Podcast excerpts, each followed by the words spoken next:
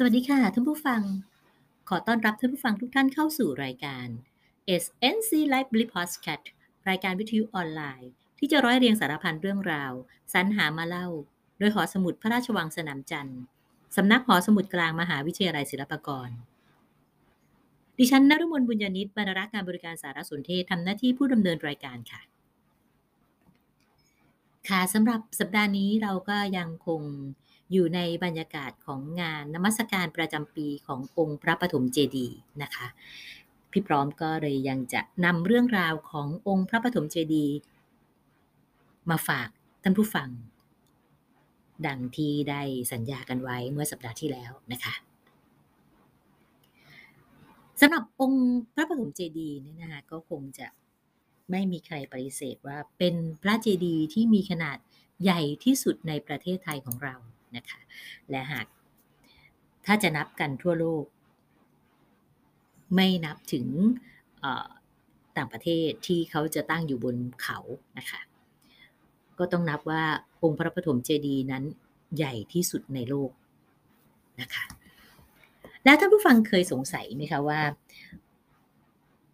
ตัวองค์พระเจดีย์ที่มีขนาดใหญ่โตมากมาขนาดนี้นะคะ ด้วยเทคโนโลยีด้วยวิทยาการของคนยุคโบราณทำอย่างไร ให้ตัวองค์พระเจดีย์ที่มีขนาดใหญ่โตมโหฬารนี้ ยังคงตั้งตระงาน เป็นสีเป็นสง่า แก่จังหวัดนครปฐมและประเทศไทยของเราท่านผู้ฟังเคยทราบไหมคะว่า องค์พระปฐมเจดีย์นั้นมีโครงสร้างที่ใช้ซุง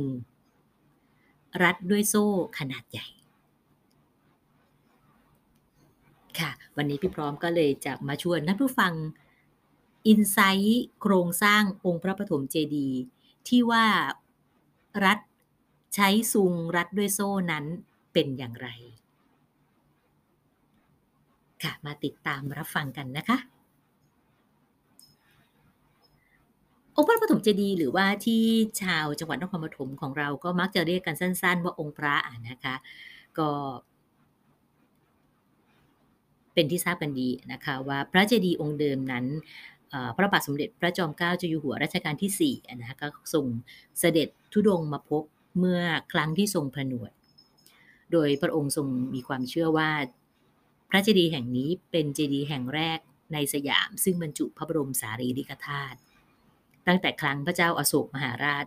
ส่งสมณทูตเข้ามาเผยแผ่พระพุทธศาสนาในดินแดนสุวรรณภูมิ และนับว่าเป็นพระบรมธาตุเจดีย์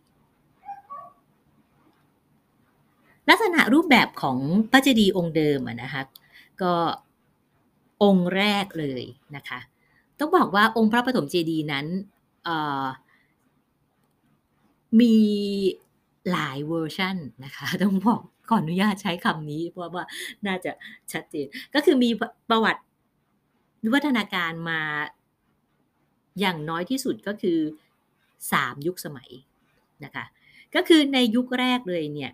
ลักษณะขององค์พระเจดีย์เนี่ยก็จะเป็นทรงโอหรือขันน้ำคว่ำคล้ายกับสถูปสารจีในประเทศอินเดีย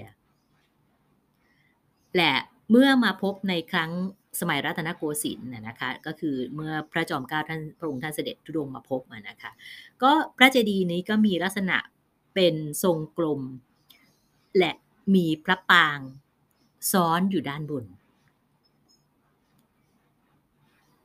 ถ้าท่านผู้ฟังยังจินตนาการภาพตรงนี้ไม่ออกนะคะ หากเราไปทางด้านทิศใต้ขององค์พระปฐมเจดีย์นะคะ หรือ จำทิศง่ายๆก็คือทิศที่เป็นสถานีตำรวจภูธรนครปฐมนะฮะหากเราหันหน้าเข้าองค์พระปฐมเจดีย์จะมีเจดีย์จำลองอยู่สององค์นะคะ หันหน้าเข้าองค์พระปฐมเจดีย์เจดีย์จำลองสีขาวองค์ที่อยู่ทางด้านขวามือเรานะคะ หันหน้าเข้าองค์พระนะคะ องค์ขวามือเรานั้นคือเจดีย์จำลองของพระปฐมเจดีย์ ในยุคสมัยที่สองก็คือองค์ที่พระบาทสมเด็จพระจุลพระจอมเกล้าเจ้าอยู่หัวรัชกาลที่สี่ทรงทุดงมาพบ ส่วนเจดีย์จำลององค์ทางด้านซ้ายมือ หันหน้าเข้าองค์พระปฐมเจดีย์นะคะ เจดีย์องค์จำลองทางด้านซ้ายมือ อันนั้นก็คือเจดีย์จำลองจากพระมาเจดีย์นครที่นครศรีธรรมราช ที่วัดมหาธาตุที่นครศรีธรรมราชนะคะค่ะ ทีนี้ในส่วนของเจดีจำลององค์พระปฐมเจดีเนี่ยนะคะก็คือที่รัชกาลที่สี่ท่านเสด็จทุดงมาพบเนี่ยท่านก็สันนิษฐานว่าเป็นการที่มาก่อยอดปลางเสริมด้านบนในยุคต่อมา ไม่ใช่เจดี องค์แรกที่ประดิษฐาน ประดิษฐ์พุทธศาสนาที่ที่ประเทศไทย หรือว่าดินแดนสุวรรณภูมินะคะซึ่งก็ดูจากรูปแบบศิลปกรรม ก็จะเป็นคนละยุคสมัยกันก็คือตัวองค์เจดีย์เป็นสมัยหนึ่ง และพระปางที่ก่อซ้อนยอดขึ้นมานี้นะคะก็จะเป็นลักษณะเป็นปางแบบของ ซึ่งจะเป็นต่างยุคสมัยกัน ทีนี้เมื่อพระองค์ท่านเสด็จทุดงมาพบพระเจดีย์นี้แล้วนะคะก็หลังจากที่ทรงเสวยราชสมบัติได้สองปี จึงได้โปรดเกล้าให้ปฏิสังขรณ์พระเจดีย์ขึ้น เมื่อจุลศักราช 1214 หรือพุทธศักราช 2395 นั่นเอง ในเบื้องต้นนะคะพระองค์ท่านก็ให้ช่างทหารใน ต่อตัวอย่างถวายเป็นรูปพระเจดีย์กลมไม่มีฐานทักษิณแต่ก็มีเหตุให้ต้องปรับเปลี่ยนรูปแบบพระเจดีย์เป็นทรงระฆัง ดังที่เห็นอยู่ในปัจจุบันนี้นะฮะโดยเจดีย์ทรงระฆังนั้นเป็นการสร้างครอบพระเจดีย์องค์เดิม ไว้ภายใน พระเจดีย์องค์เดิมก็คือองค์ที่จำลองสีขาวแล้วมีพระปราง ยอด อยู่บนองค์พระเจดีย์องค์นั้นเป็นองค์ที่อยู่ภายในนะคะ ส่วนองค์ระฆังที่เราเห็นอยู่ทุกวันนี้ ก็เป็นการสร้างครอบเจดีย์องค์เดิมไว้ค่ะ เหตุที่ต้องปรับเปลี่ยนรูปแบบพระเจดีย์นะคะ ก็ด้วยจากการปฏิสังขรณ์ครั้งแรกนั้นพังทลายลง สรุปความจากเรื่องพระปฐมเจดีย์นะคะ ซึ่งเจ้าพระยาทิพากรวงศ์ หรือคำบุญนาคนะคะได้เรียบเรียงไว้เมื่อปีฉลู 2408 ก็ได้กล่าวว่า พระเจดีย์ที่ก่อขึ้นไปได้สูง 17 วาสองศอก หรือในราว 35 เมตร เมื่อถึงปีวอกโทศกเดือน 8 ขึ้น 13 ค่ำซึ่งก็ ตรงกับวันที่ 4 กรกฎาคม พุทธศักราช 2403 ก็คือเริ่มปฏิสังขรณ์ในปี 2395 นะคะ ปฏิสังขรณ์ขึ้นไปได้ 35 เมตร พอล่วงมาถึงปี 2403 ก็ในเรา 8 ปี 95 ถึง 2403 ในเราประมาณ 8 ปี ก่อขึ้นไปได้ 35 เมตร ปรากฏว่าพระเจดีย์ที่ก่อขึ้นไปครั้งแรกนั้น พังทลายลงมา โดยความจากเรื่องพระปฐมเจดีย์ซึ่งเจ้าพระยาธิพากรวงได้เรียบเรียงไว้นะคะ ก็กล่าวไว้ว่า เพลากลางคืนได้ยินเสียงร้องไห้เซ็งแซ่ในที่องค์พระจนชาวบ้านตกใจ ครั้นรุ่งขึ้น 14ค่ำ15ค่ำฝนตกหนักทั้งกลางวันกลางคืน อิฐที่ก่อนั้น หนักตัว ก็เลื่อนสุดลงมารอบตัว เพราะฐานทักษิณไม่มี ข้างบนหนัก ข้างล่างบางเพียงสามศอกสี่ศอกทรงกันไว้ไม่อยู่ ต้องรื้อออกเสียทำใหม่ นั่นก็หมายความว่าการก่อขึ้นไป 35 เมตรนั้น ก็พังทลายลงมา ในการทำครั้งใหม่เนี่ยนะคะรัชกาลที่สี่ท่านก็ทรงโปรดให้พระวรวงศ์เธอกรมหมื่นบวรนางศรีสุริยพันธ์ปิยพรมจันทร์ธรรมธรรมวรยุทธ์นะคะก็คือพระยศในขณะนั้นนะคะซึ่งต่อมาพระองค์ท่านพระองค์ท่านก็คือสมเด็จพระมหาสมณเจ้ากรมพระยาปวเรศวริยาลงกรณ์นะคะก็แหละ กรมขุนราชสีหวิกรมพระองค์ท่านก็ทรงโปรดเกล้าให้ ทั้งสองหนึ่งพระองค์กับกับอีกหนึ่งท่านนั่นเนี่ยนะคะคิดตัวอย่างแบบรูปพระเจดีย์ใหม่ ให้ฐานใหญ่ขึ้นเพื่อรองรับน้ำหนักข้างบนได้ และโปรดเกล้าให้ถมพื้นที่ลุ่มดอนขึ้นมาให้เสมอกัน โดยพระเจดีย์ตั้งแต่พื้นดินถึงยอดมงกุฎมีความสูงสามเส้น คืบหกนิ้ว หรือในราว 120.4 เมตรนั่นเอง และก่อฐานใหญ่รอบ 5 เส้น 16 วา 3 ศอกนิ้ว ก็ประมาณ 233.5 เมตรนะคะ เมื่อตัวอย่างพระเจดีย์เรียบร้อยแล้ว ได้ทรงโปรดเกล้าให้พระวรวงเธอกรมหมื่นบวรดังสีสุริยพันธ์ และเจ้าพระยาธิภากรวงนั้นออกมาเกาะพระฤกษ์เมื่อวันพระหัสบดีเดือน 11 ขึ้น 5 ค่ำจุลศักราช 1222 ซึ่งตรงกับวันที่ 20 กันยายน พุทธศักราช 2403 นั่นเอง พระราชดีย์ที่เกาะขึ้นใหม่นี้นะคะก็มีความมีการเสริมความเพิ่มความแข็งแรง ดังมีความกล่าวไว้ในเรื่องพระปฐมเจดีย์ของเจ้าพระยาธิพากรวงนะคะ กล่าวว่า องค์พระปฐมเจดีย์นั้นเกาะขึ้นแล้ว ที่ชั้นทักษิณที่หนึ่งปักเสานางเรียงรอบองค์ แล้วมีเสาปักเป็นขาทรายค้ำเสานางเรียงด้วย ชั้นทักษิณที่สองมีแต่ขาสายค้ำไม่มีเสานางเรียง ที่ตรงบัวทลาลงไป มีเสานางเรียงปักไม้ซุงทั้งต้นถึงพื้นอีกรอบหนึ่งรัดด้วยซุงทั้งต้น แล้วเอาสายโซ่ใหญ่รัดที่หน้ากระดานท้องไม้บัวทลาแห่งหนึ่ง รัดหลังบัวทลาแห่งหนึ่ง รัดตั้งแต่ท้องไม้ลูกแก้ว ถึงบัวคลุมถูกปากระคังอีกห้าชั้น ที่กลางองค์ระฆังมีเสานางเรียงรัดสายโซ่อีกสามรอบ ที่คอทลา มีเสานางเรียง ตีนเสาเชิงเรียงนั้นใส่ปลอกไม้ซากชั้นหนึ่ง แล้วรัดสายโซ่อีกห้ารอบ ปลายเสานั้นเอาไม้ซากสิบนิ้วสี่เหลี่ยม สับปากกันเป็นปลอกสะปลายเสาอีกชั้นหนึ่ง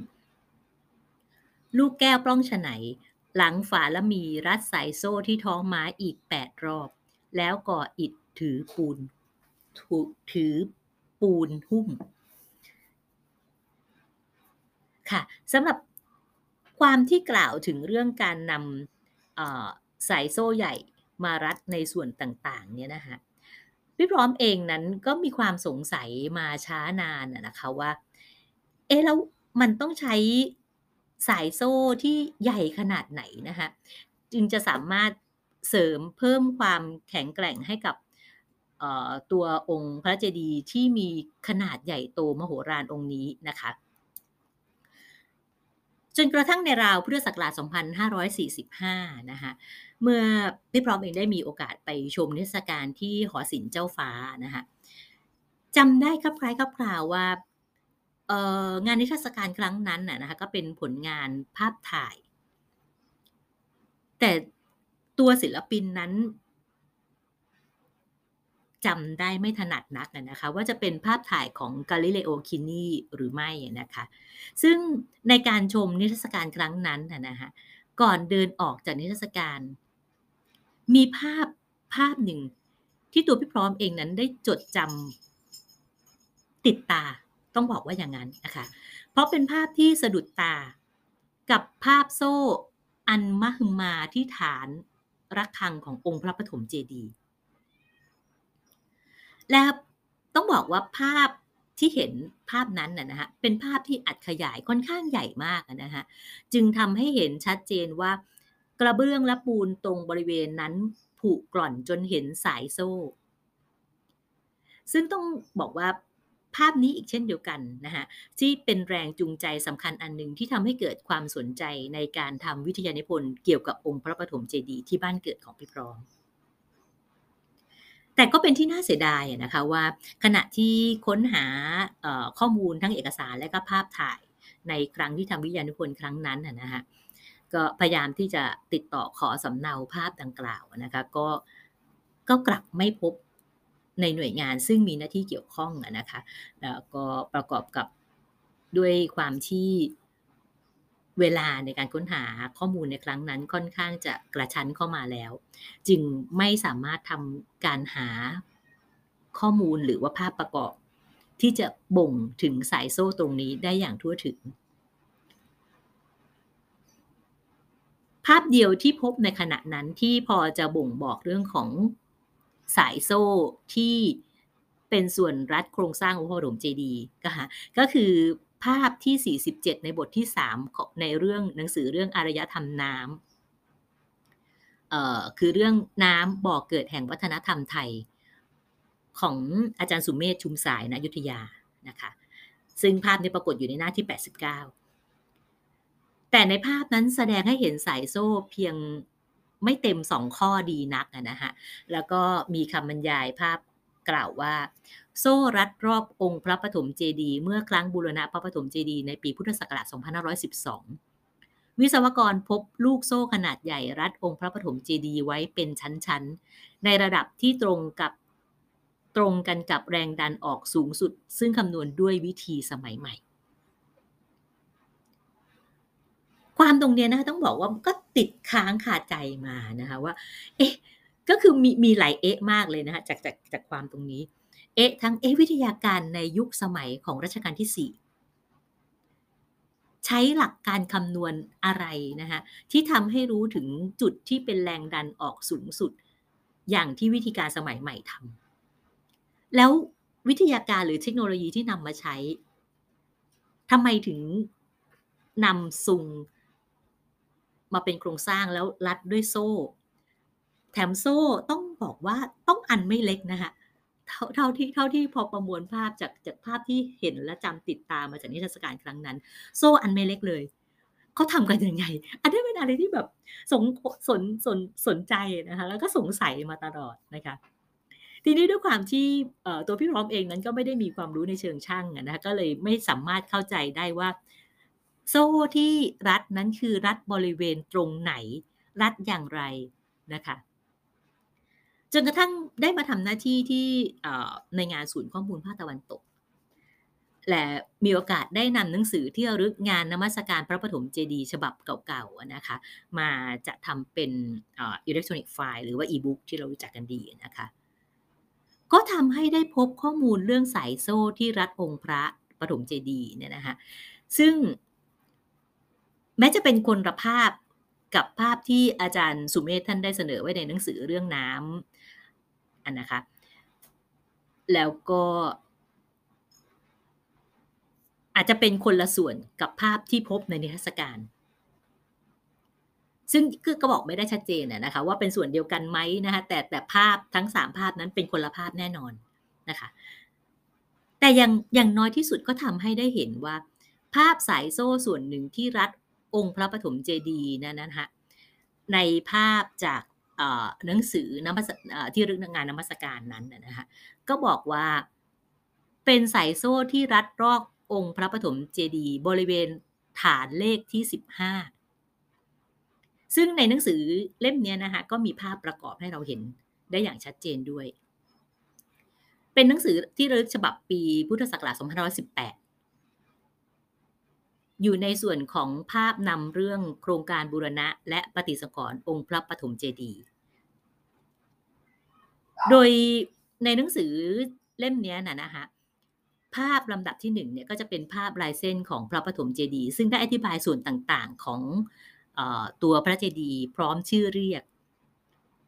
นับจากส่วนที่หนึ่งก็คือยอดมงกุฎลงมาจนถึงส่วนฐานที่17และ ภาพลำดับที่ 6 นั่นเองนะคะ ซึ่งเป็นภาพที่แสดงถึงโซ่ขนาดใหญ่ที่มีความยาว นับได้ประมาณ 8 ข้อนะคะ โดยมีคำบรรยายบอกว่า โซ่2เศษ1ส่วน4นิ้ว ยาวข้อละ 30เซนติเมตรกว้าง 15เซนติเมตรรับรัดรอบฐานเลขที่ 15 ป้องกันการขยายตัว อันนี้ก็คือคำบรรยายภาพจากหนังสือที่ระลึกในปี 2518 เล่มนั้นนะคะ และภาพสายโซ่รัดองค์พระปฐมบริเวณฐานเลขที่ 15 นี้นะคะก็อย่างที่พี่พร้อมได้แจ้งไปก็คือไม่ไม่ทราบว่าเป็นบริเวณเดียวกับที่อธิบายไว้ในเรื่องน้ำของอาจารย์สุเมธไหมนะคะที่กล่าวถึงว่าวิศวกรตรวจพบสายโซ่ เมื่อคาวบูรณะเมื่อปีพุทธศักราช2512นะคะและ การพบสายโซ่รัดองค์พระในจุดต่างๆ นั้นนะคะเมื่อครั้งที่ทางวัดพบการชำรุดขององค์พระองค์พระปฐมเจดีย์นะคะและแจ้งให้กรมศิลปากรมาสำรวจเมื่อปีพุทธศักราช2509 ตัวพี่พร้อมเองนะคะก็ได้มีโอกาสสัมภาษณ์นายประเวศริมปลังสี ซึ่งท่านเป็นบุคคลผู้หนึ่งในคณะสำรวจ ในการจะบูรณะองค์พระเมื่อครั้งปี2512 นู้นนะคะซึ่งมาเริ่มสำรวจตั้งแต่ปี2509 ท่านก็ได้ให้ข้อมูลว่าพบโซ่ขนาดใหญ่ ข้อโซ่หนาประมาณ 1 นิ้วเศษ โดยมองเห็นจากบริเวณรูที่ถูกเจาะไว้บางส่วน ที่บังเอิญตรงกับระดับที่มีการผูกโซ่รัดซุงไว้เป็นชั้นๆ โดยรัดห้ารอบบ้างเจ็ดรอบบ้าง ตั้งแต่ชั้นลูกแก้วมาลายเถาถึงปล้องฉไหนถ้าผู้ฟังฟังมาถึงตอนนี้แล้ว คิดว่าหลาย ๆ ท่านยังยังจินตนาการไม่ออกเหมือนที่พี่พร้อมก็จินตนาการไม่ออกนะคะว่า โซ่นั้นมีขนาดใหญ่โตขนาดไหนนะคะก็พี่พร้อมก็เลยลองหาวัสดุที่ใกล้ตัวที่พอจะมีขนาดให้เราเทียบเคียง ได้เห็นชัดๆว่าหนึ่งข้อโซ่นั้นมีขนาดกว้างยาวความหนาสักเท่าไหร่ นั้นก็คือกระดาษ A4 80 กรัมนะคะหนึ่งรีมนะคะจินตนาการว่าโซ่หนึ่งข้อก็คือมีความหนานะคะโดยกระดาษ A4 เนี่ยนะคะหนึ่งรีมเนี่ยหนา2เซนหนึ่งส่วน8นิ้ว ซึ่งมันก็ใกล้เคียงกับความหนาของโซ่ ซึ่งระบุไว้ว่า2เซนหนึ่งส่วน4นิ้วนะคะอันนี้ก็คือความหนาของข้อโซ่ ส่วนความยาวข้อละ 30เซนติเมตรก็เท่ากับความยาวของกระดาษ A4 เลยค่ะ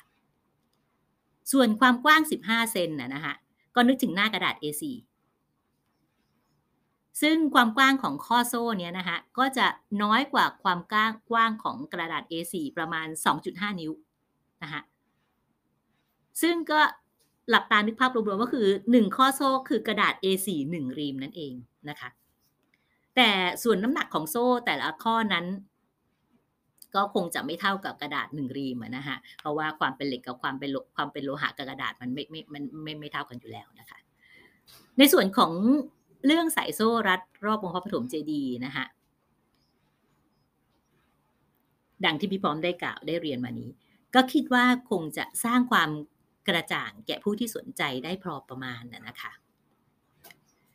แต่อย่างไรก็ตามนะคะ ในฐานะที่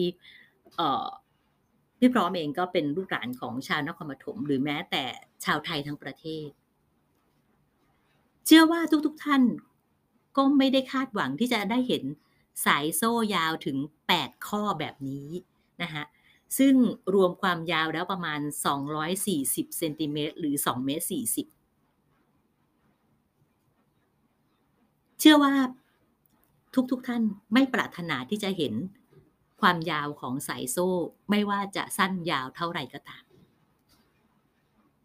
เพราะหากว่าเราเห็นตรงนั้น ก็ย่อมหมายความว่า องค์พระปฐมเจดีย์นั้น เริ่มมีความผุกร่อน ขึ้นอีก ซึ่งจะมากหรือน้อยนั้น ก็ด้วยเหตุจากสภาวะ ตามธรรมชาติ หรืออาจจะด้วยความรู้เท่าไม่ถึงการนั่นเอง เราก็ได้จะหวังว่าจะมีการดูแลและบูรณะ เสริมความแข็งแรง เสริมความสมบูรณ์ขององค์พระเจดีย์อยู่สม่ำเสมอ เพื่อไม่ให้เกิดสิ่งที่พวกเราไม่ปรารถนาจะให้เกิดขึ้น ค่ะสำหรับเรื่องของโซ่รัดซุง ซึ่งเป็นโครงสร้างของตัวองค์พระปฐมเจดีย์ที่มีขนาดใหญ่โตมมหึมาขนาดนี้นะคะ ก็คิดว่าพอจะสร้างความกระจ่างให้กับท่านผู้ฟังได้ในระดับหนึ่งนะคะ และสัปดาห์นี้นะคะต้องบอกว่าในวันอาทิตย์ที่ 13นะคะก็จะเป็นวันสุดท้ายแล้วนะคะของงานนมัสการประจำปีองค์พระปฐมเจดีย์ ท่านที่ยังไม่ได้เดินทางมานะคะ ก็เรียนเชิญนะคะและหลังจากวันงานแล้วนะคะสำหรับท่านที่เป็นขาช้อปปิ้งนะคะ ก็ต้องบอกว่าหลังงานพระปฐมเจดีย์นั้นร้านค้าต่างๆ ก็ยังไม่ได้รื้อถอนยังไม่ได้โยกย้ายไปไหนนะคะก็ยังคงอยู่ในบริเวณงานอีกหนึ่งสัปดาห์นะคะ ก็ยังมีโอกาสมาเที่ยวมาช็อปมาชิม นะคะก็เป็นการอุดหนุนร้านค้าที่มาร่วมออกงานนมัสการองค์พระปฐมเจดีย์ค่ะแล้วก็สัปดาห์หน้านะคะก็จะเป็นสัปดาห์ส่งท้ายของงานนมัสการพระปฐมเจดีย์ประจำปี พี่พร้อมก็จะมีเรื่องราวเล็กเล็กน้อยๆ ขององค์พระปฐมเจดีย์มาฝากท่านผู้ฟังเป็นการส่งท้ายงานนมัสการปีนี้อีกหนึ่งสัปดาห์ ค่ะสำหรับสัปดาห์นี้ก็ต้องขอกล่าวคำว่า สวัสดีค่ะ พบกันใหม่สัปดาห์หน้านะคะ